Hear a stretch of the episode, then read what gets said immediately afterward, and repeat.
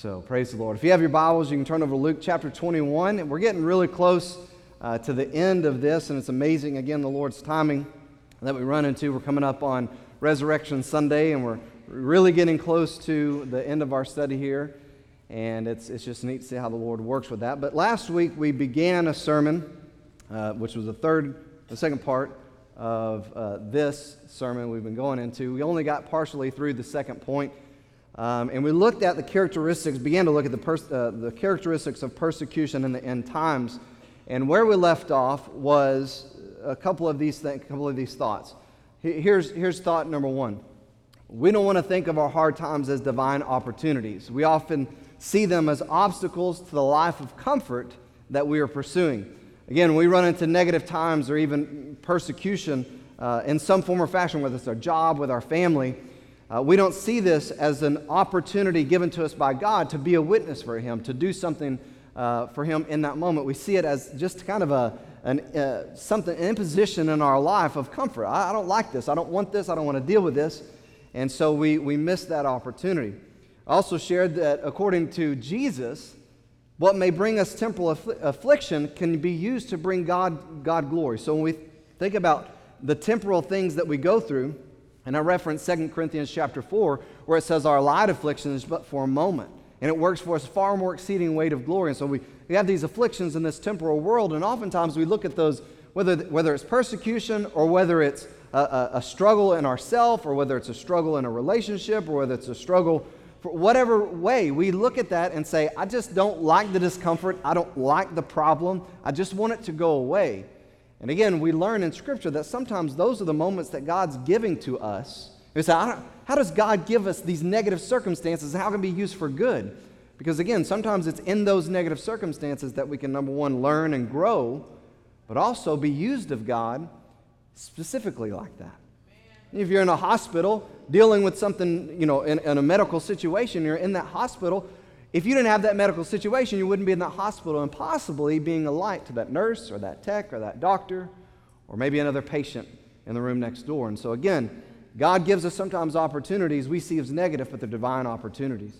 I asked this question thinking about affliction, thinking about persecution, and this is the question that I asked. If being fully committed or being all in, 100% dedicated to Christ's cause through his church, which is again what the, this whole New Testament age is about, if it costs you more than you're currently giving to the Lord, would you stay? Would you stay? If, if, if, if you say, you know what, if, if for me to stay committed to God 100%, if it meant me giving more to Him of my time, of my commitment, if it, if it meant more, I, I don't know if I would stay or not. Again, it's a, a question I think we all have to ask, especially we're looking at the end of the end times. You know, Jesus is teaching this group of people that we're studying, uh, in this, this, uh, this group of people that he's talking to, we're in our study, and he's teaching them with this expectation that they're going to continue following him, that they are, they are his people, his followers. And so, again, he's speaking to, to them like that. That's why he's going to continue to give them instructions on how to deal with the persecution they're about to face. And I don't know about you, but I would really like that. If, if, if the Lord said, hey, you're, as you follow me and as it, get, it gets closer to the end of time, it's going to get a lot harder for you to follow me. Matter of fact, you're going to face all of these difficulties. You're going to face this persecution, and this is what it's going to be like, but this is what you need. I would want that. I, I would want to hear this is what you need. This is what you need to keep in mind. This is the things that you need to, to continue doing or start doing in light of what you're about to face. And the truth is, he was speaking to them then, but he's still speaking to us today through his word. And it still applies. And I, as I've said many times before, I think it applies so much more as we're 2,000 years closer to the Lord's return than those guys were. They're, they're there right there, Jesus walking in about 33 or, or 30 AD. And here we are in 2018, 2000, almost 2,000 years removed from what Jesus was telling his followers that day.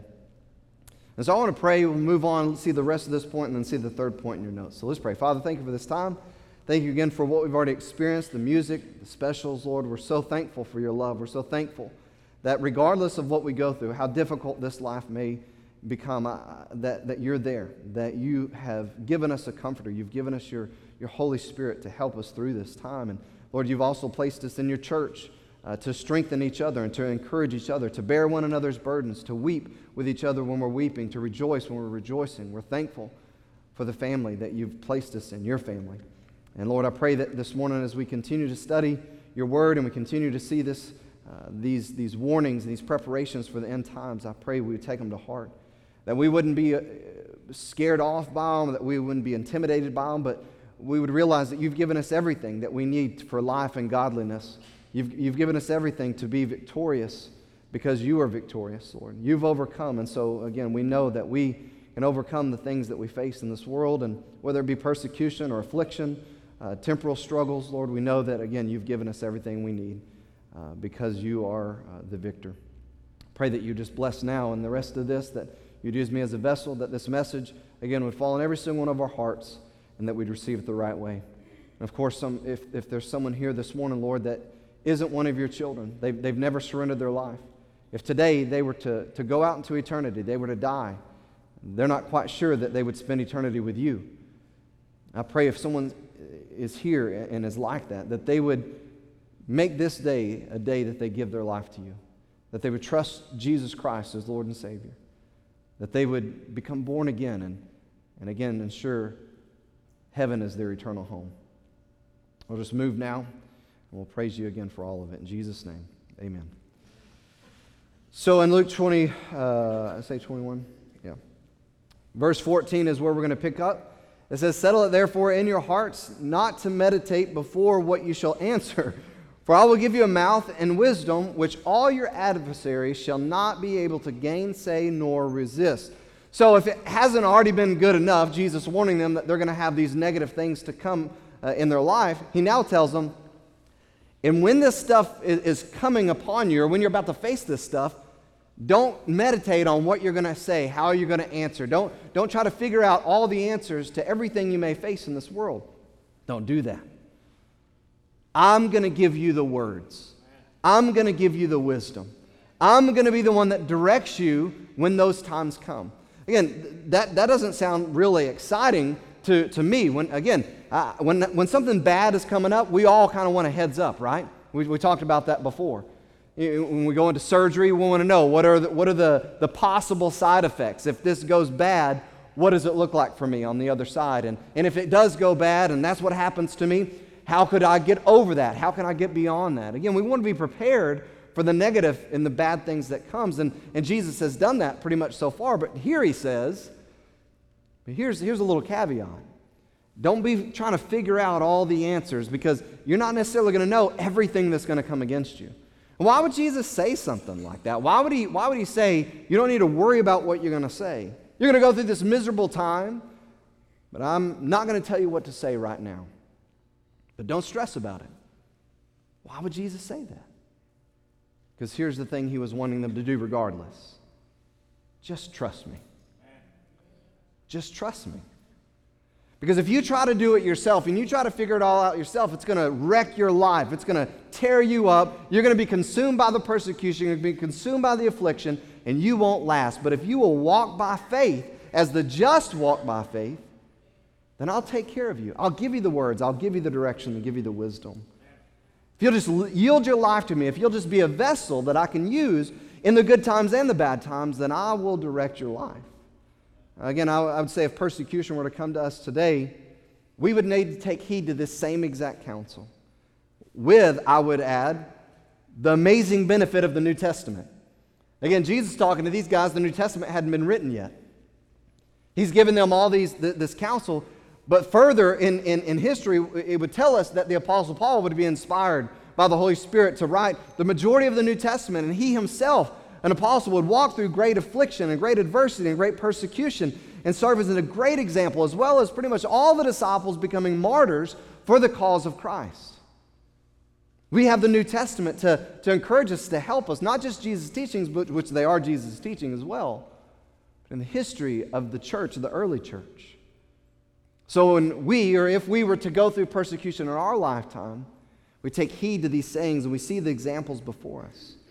In the time of the apostles, as I mentioned, persecution flared up greatly. Matter of fact, by the time we get to Acts, it flares up so great that they are dispersed, they're spread, they're scattered abroad, the Bible says. They go to all different areas to spread the gospel, but also in, in avoiding persecution. But that was the case for the church and has been the case even up till today. Persecution has had its ups, it's had its downs, it's had its, its, its calm times, and been, it's been raging in different regions in different ways. But what does it look like today? I mean, because if we're talking about how does this teaching apply to our life today, we get that Jesus was teaching them, we get that persecution has been in the church's history. But what about us in 2018 in, in America, the United States, us? Why does it affect us, and, and how should it affect us, or should it affect us at all? Persecution today looks like this for the, the, the church, not necessarily in America, but for the church in 2018. It looks like beatings, physical torture, confinement, isolation, rape, severe punishment, imprisonment, slavery, discrimination, both in education and in employment, and even death are just a few examples of persecution, types of persecution that Christians experience on a daily basis in 2018. According to the Pew Research Center, over 75% of the world's population, did you hear that? Over 75% of the world's population lives in areas with severe religious restrictions. And in many of these countries, it's Christians that face this severe religious restriction. 2018. Again, remember we were talking about just last week? And we're, still dealing with famines and pestilences. We're dealing with people that are, that are hungry in the world, in third world countries, when we in the United States of America are talking about drones delivering our packages. We're talking about how fast our internet and how fast our phone can recognize our face to turn on. And there are people that are still wondering, am I going to eat today? It's crazy. There's two different worlds existing on the same globe. But Jesus said this is the way it's going to be in the end times. Again, if we think we have so much education, so much technology, so many resources, you would think that we could just boom and all the problems of the world would go away. But again, it's just further evidence that what Jesus taught about the end times is true. They still exist, despite all the money and all the resources and all the technology and education. There's still pestilence, there's diseases and famines. Maybe less than there was at one point in time, but it still exists. 75% of the world's population lives with a religious restriction. We in, in, this, in this country are so blessed and have been so blessed. I don't know that anybody in this, in this room would, would know any different of what it looks like to be blessed with religious freedom. He said, Well, my job, it doesn't really feel like religious freedom, or my family, it doesn't feel like religious freedom. I feel like I am restricted. And that kind of is, is where it gets a little more personal to us, right? Listen to this. According to the United States Department of State, Christians in more than 60 countries face persecution from their governments or surrounding neighbors simply because of their belief in Jesus Christ. 60%, or I'm sorry, Christians in 60 countries. So, well, how does that affect us? I mean, it's not in America. If they are believers in Jesus Christ, they are our brother and our sister, just like that person sitting next to you. If they were to walk in this room, they are, they are family. We're going to be with them for all of eternity, just like that person sitting across the aisle. It, it, it should burden our hearts. It should, it should, it should pull us uh, to, to a place of, of, of as, as a, was a praying while ago, weeping with them that weep, bearing the burdens of one another. We have our, our brothers and sisters around the world that are really facing real persecutions. And here are the, the, the hardcore, real facts on the screen. Today, Christians face this type of persecution every single month. This is, these are averages, but every single month, these are what Christians face today. 255 Christians are killed every month for their faith. 104 Christians are abducted. 180 Christian women are raped, sexually harassed, or forced into marriage. 66 churches are attacked, and 160 Christians are detained and imprisoned without a fair trial or without trial. Every month, on average, this is what our brothers and sisters are going through around the world. So we say it's just, it, it, it, doesn't touch our lives, so it doesn't seem so real. It, it, doesn't feel like we're necessarily at the end of the end. We watch the news and we hear all the bad things and the, and the shootings and the earthquakes. We hear all that kind of stuff. But as far as our daily living, unless something catastrophic happens to us, it really doesn't feel so much like the end time except for on a screen. Right? That, that's the truth. I mean, we, we watch it on the screen, we hear it on the news, and, and that's the reality of, of, of persecution the end times. We see this and we, and we think, yeah, the end times are here. But think about our brothers and sisters living through this stuff. It's real, it's happening. But I believe that you and I in America, as Christians, battle for our faith in a different way. And, well, maybe not our faith, maybe not necessarily our faith. See, in the downtimes of persecution in various countries throughout the church's history, peace has pervaded, has prevailed. Peace has been the thing that has, has come about for Christians. And this peace provided a sense of security over the course of the Christian church's history. But that peace and that security often lead to complacency and apathy in the church.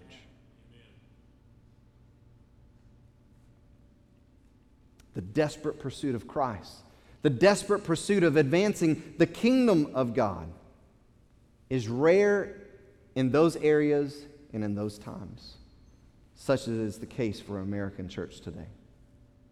How many, how many American Christians are truly desperate for the Lord every day? They, they need Him to show up because we're walking with Him and, and, and the struggles that we're, going through, it, it's so difficult. I mean, how many American Christians are truly living their lives? How many of us are really living our lives like we're desperate for Christ? I need Him every hour. We sing the song, I need Thee every hour. But is that how we live our lives? I mean, it's just a song we sing, or is that a reality that we live? I need you, Lord. I need you. I need you to show up. I, am going to witness to my family. I'm going to witness to my coworker. I'm going to, I'm going to talk to my neighbor. I'm going to share the, your love with, with this stranger. I'm going to do. I need you to show up, God. I need your faith. I need your strength. Holy Spirit, I need you to fill me. I need to have the words. I'm desperate for you. How many of us live like that? Or how many of us get up every day and are just more concerned about the things that we have to deal with in this world? Like, I hope I feel good today. We've talked about this a little bit already. Hope everything goes well at my job. I got plenty of money in the bank. I can pay the bills, gas in the car, food. Where am I going to eat today? We have all these thoughts about temporal things, and we're not living lives desperate for Christ.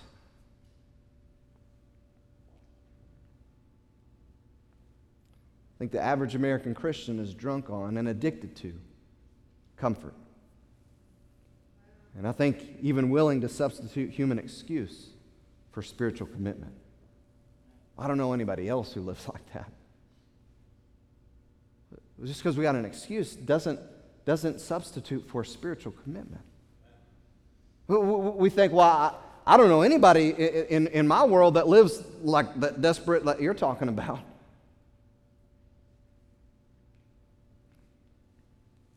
Maybe it's because we're all drunk on comfort. So the thought of persecution, the thought of more sacrifice for the kingdom of God, the thought of giving more. I mean, I already show up to church once a week. I already show up to church three times a week. I already give my money to the church. The thought of doing more or even struggling in our commitment causes us to squirm at best. And I think dismiss at worst. Let me explain. We think I have to give more, I have to serve more, I have to, have to, have to tell more. When, I, when I'm talking about giving, I'm talking about everything. I'm not talking about money. If you're a guest, I'll oh, hear that church talking about money. I'm not talking about money. I'm talking about everything, giving in every way our time, talent, and our treasure. When we ask to give more for God's kingdom, we, what do we have to always bounce it off of? What, just, let's just be real. Anytime we talk about giving more for God's kingdom, whether it be our time, talent, or treasure, what do we have to bounce it off of? Our earthly commitments. That's real, right? That's what we have to do. We have to check our, our earthly schedule. We have to check our earthly commitments financially. We have to check all these things in the world before we think about giving more to God. How backwards is that? Again, we already went through the story about the widow and giving her two mites. She had nothing. She had no husband anymore. He was gone. She had no job. She had, she had no money. She only had two mites. But everything that she did, she, get, she gave it to the Lord. And Jesus rewarded her in eternity and still rewards her today as an example for us. This woman gave more than all those rich people combined because she gave out of her sacrifice, out of, out of her poverty. And it's a good talk, it's a, it's, it's a good thought, you know. I mean, we could, we could hear this this morning, and, and, and it's, it's great. Yeah, I mean, I, I, don't, I don't necessarily live my life like that. I don't sacrifice like that. I don't give like that. I mean, I'm one that does that. I check my schedule, I check my, my, my finances. I, I, do those things, and, and, and my commitment to God, if it's going to go deeper, it's got to pass all those things. But I mean, let's be real, Brother Kyle. If, if, if everybody leaves this place, what, what are the chances that anybody changes anything? And I think that's the problem that I mentioned a while ago the complacency and the apathy. I just think that's the real diagnosis for the American church. We've experienced so much comfort and so much peace and so much living in this world and, and, and living for this world. We've experienced all of that that we, as long as we can fit church and the things of God into our worldly schedule, then it's okay. But ask us to do more, ask us to give more, ask us to go deeper, ask us to serve more, I just don't think I have time, Brother Kyle. I just don't think I have the money. I just don't think I.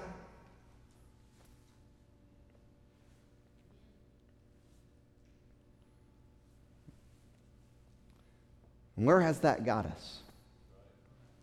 What, kind of this lifestyle of, uh, of comfort and peace and, and turning into complacency and apathy in our faith? What has that got us? Here's what I believe it's got us bordering on persecution in our own nation. I mean, how close just even a few years ago we worried about certain things, certain laws being passed. And oh, what about well, hate crime? Is it, is it starting to pour over in, in, into churches and pastors? And oh, so it's not going to affect us. What happened in Houston? A mayor subpoenaing pastors for their sermon notes. What? It's on our doorstep. Persecution is on our doorstep. It's, it, it's, it's, it's, trying to pound down the, the in, in, many ways, has made it into the public education. It, it's trying to pound down, even knocking on the church doorsteps and, and, and trying to impede in, into, into these things. And what are we as Christians changing? What are we doing? Oh, it feels like what happens to us as Christians as things change, we just kind of back off and kind of the path of least resistance. We kind of move into a more comfortable spot in our life instead of being more bold and giving more and serving and sacrificing and, and doing more for the kingdom of God. We just kind of move and, and, mold ourselves into a, a more comfortable place. It doesn't really affect me and my family. I think we're okay. I feel bad for them, but we're okay.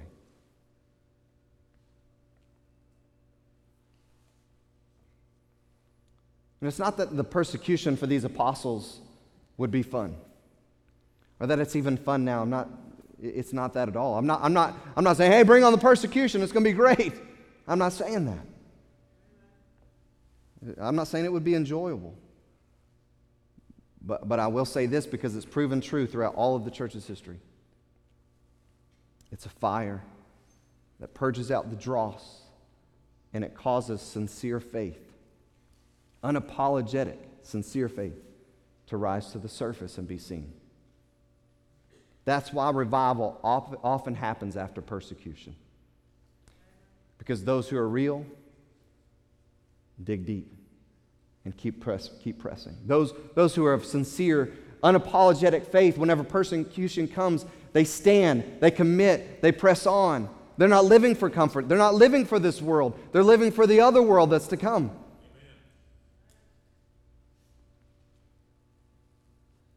Again, and it provides unique divine opportunities in and through the struggle. Think about all the, the great examples in the Bible that, that we, we look to and that we teach about. Think about Noah. Well, what was he up against? Was it a cakewalk for him? No, he was persecuted, mocked. It was just him and his family that makes it into the, the ark. Everybody else shut out and destroyed. It wasn't easy for him. What, what about Moses? What about David? The Apostle Paul, all the people that God used and are great examples for us today, they weren't perfect men. They had sin, they had struggles, but they were committed. They were all in. They, they, when, when, when their backs were against the wall, they pressed on. I had a friend uh, tell me recently, I cannot remember who it was, uh, maybe somebody in here, but I had a friend tell me recently that. Um, they had, a, I think, a pastor, a national pastor from, I think it was Africa, uh, visit the United States. And um, when he was about to go back home, he asked him, well, what do you think about, what do you think about um, things? You know, what do you think about the church and America and stuff? And he said, They're weak. They're weak. They have it so easy. They don't have any struggles. That's what he said. They don't have any struggles. And I thought, man, that's so true. I mean, we got, we got the same afflictions that, you've heard me say this recently. Uh, the, the, our brothers and sisters that are being persecuted today in, in, in Pakistan, in Iran, and in, in, Iraq, and, and, and, and, and all the, the countries that are facing this persecution, our brothers and sisters, they are being persecuted, but they also have. I woke up this morning with a sinus headache. They also have I, I, I, don't know what my job, I don't know my finances are going to look like. I don't, is the car going to start? They, they also have all the temporal struggles and afflictions that we deal with, and in many regards, way worse than we deal with, and persecution on top of that. That's why he was saying the American Christian church is weak. Jesus said, It shall turn for you a testimony. But it gets deeper, and I'm going to try to hurry. And it's, it's like try to mentally prepare for this persecution to come by the government.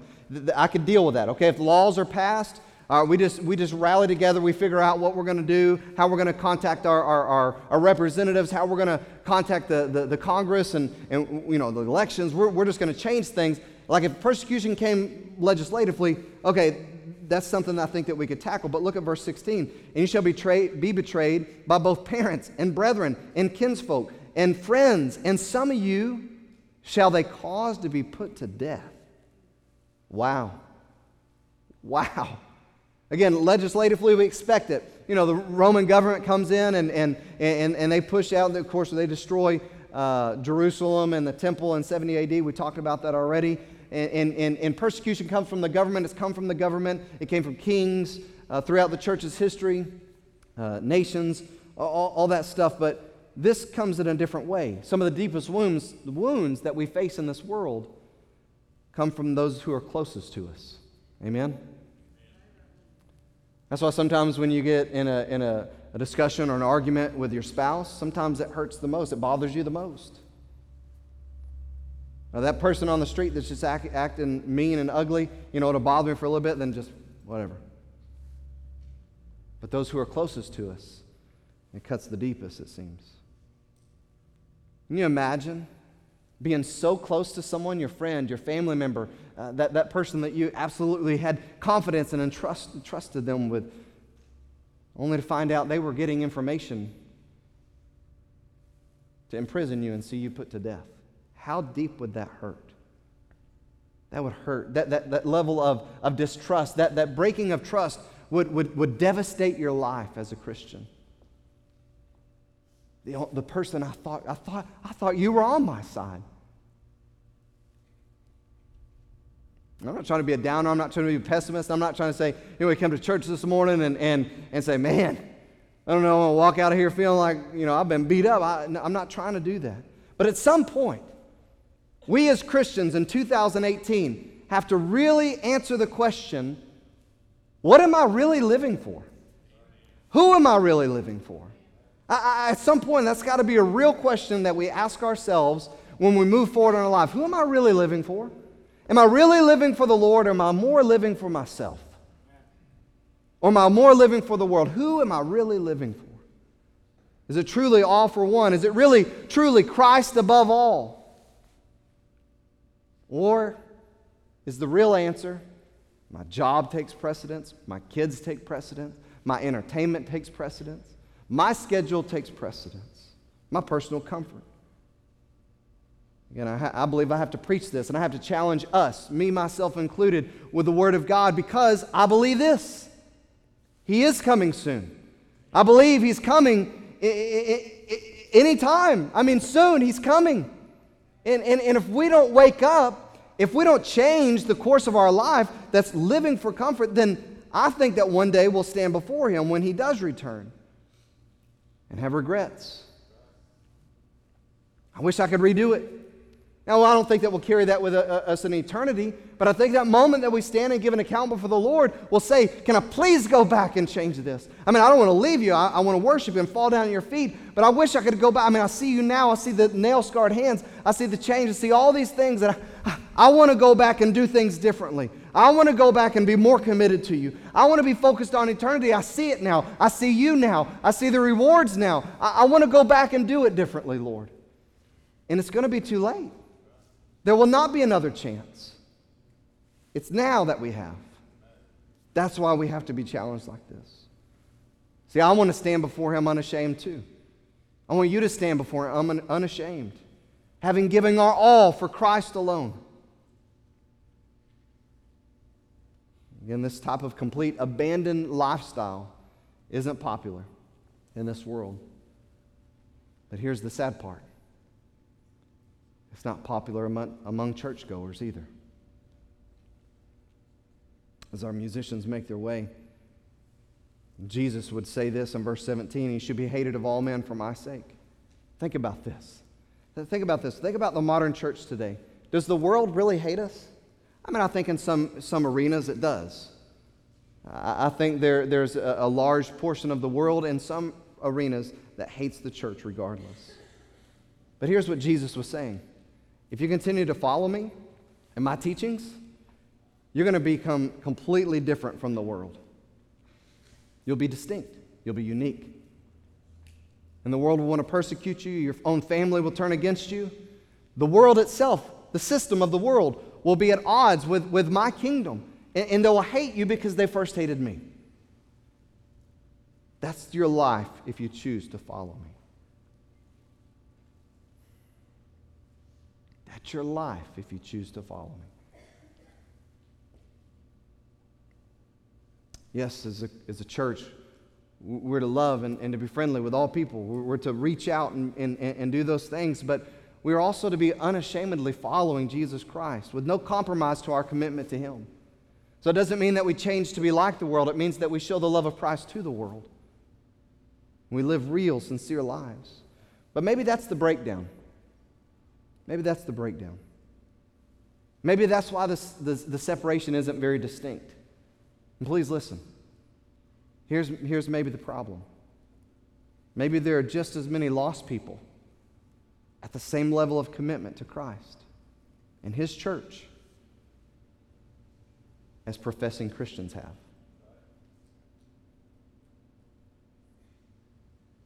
See, anybody can just show up at church, anybody can even serve in a ministry. But does He consume your life? Are, are you serving Him with your whole being, with Him as your thought and your drive, and again, that desperation? That's what I want for my life. It honestly is. I'm not saying I'm hitting that, that nail on the head either.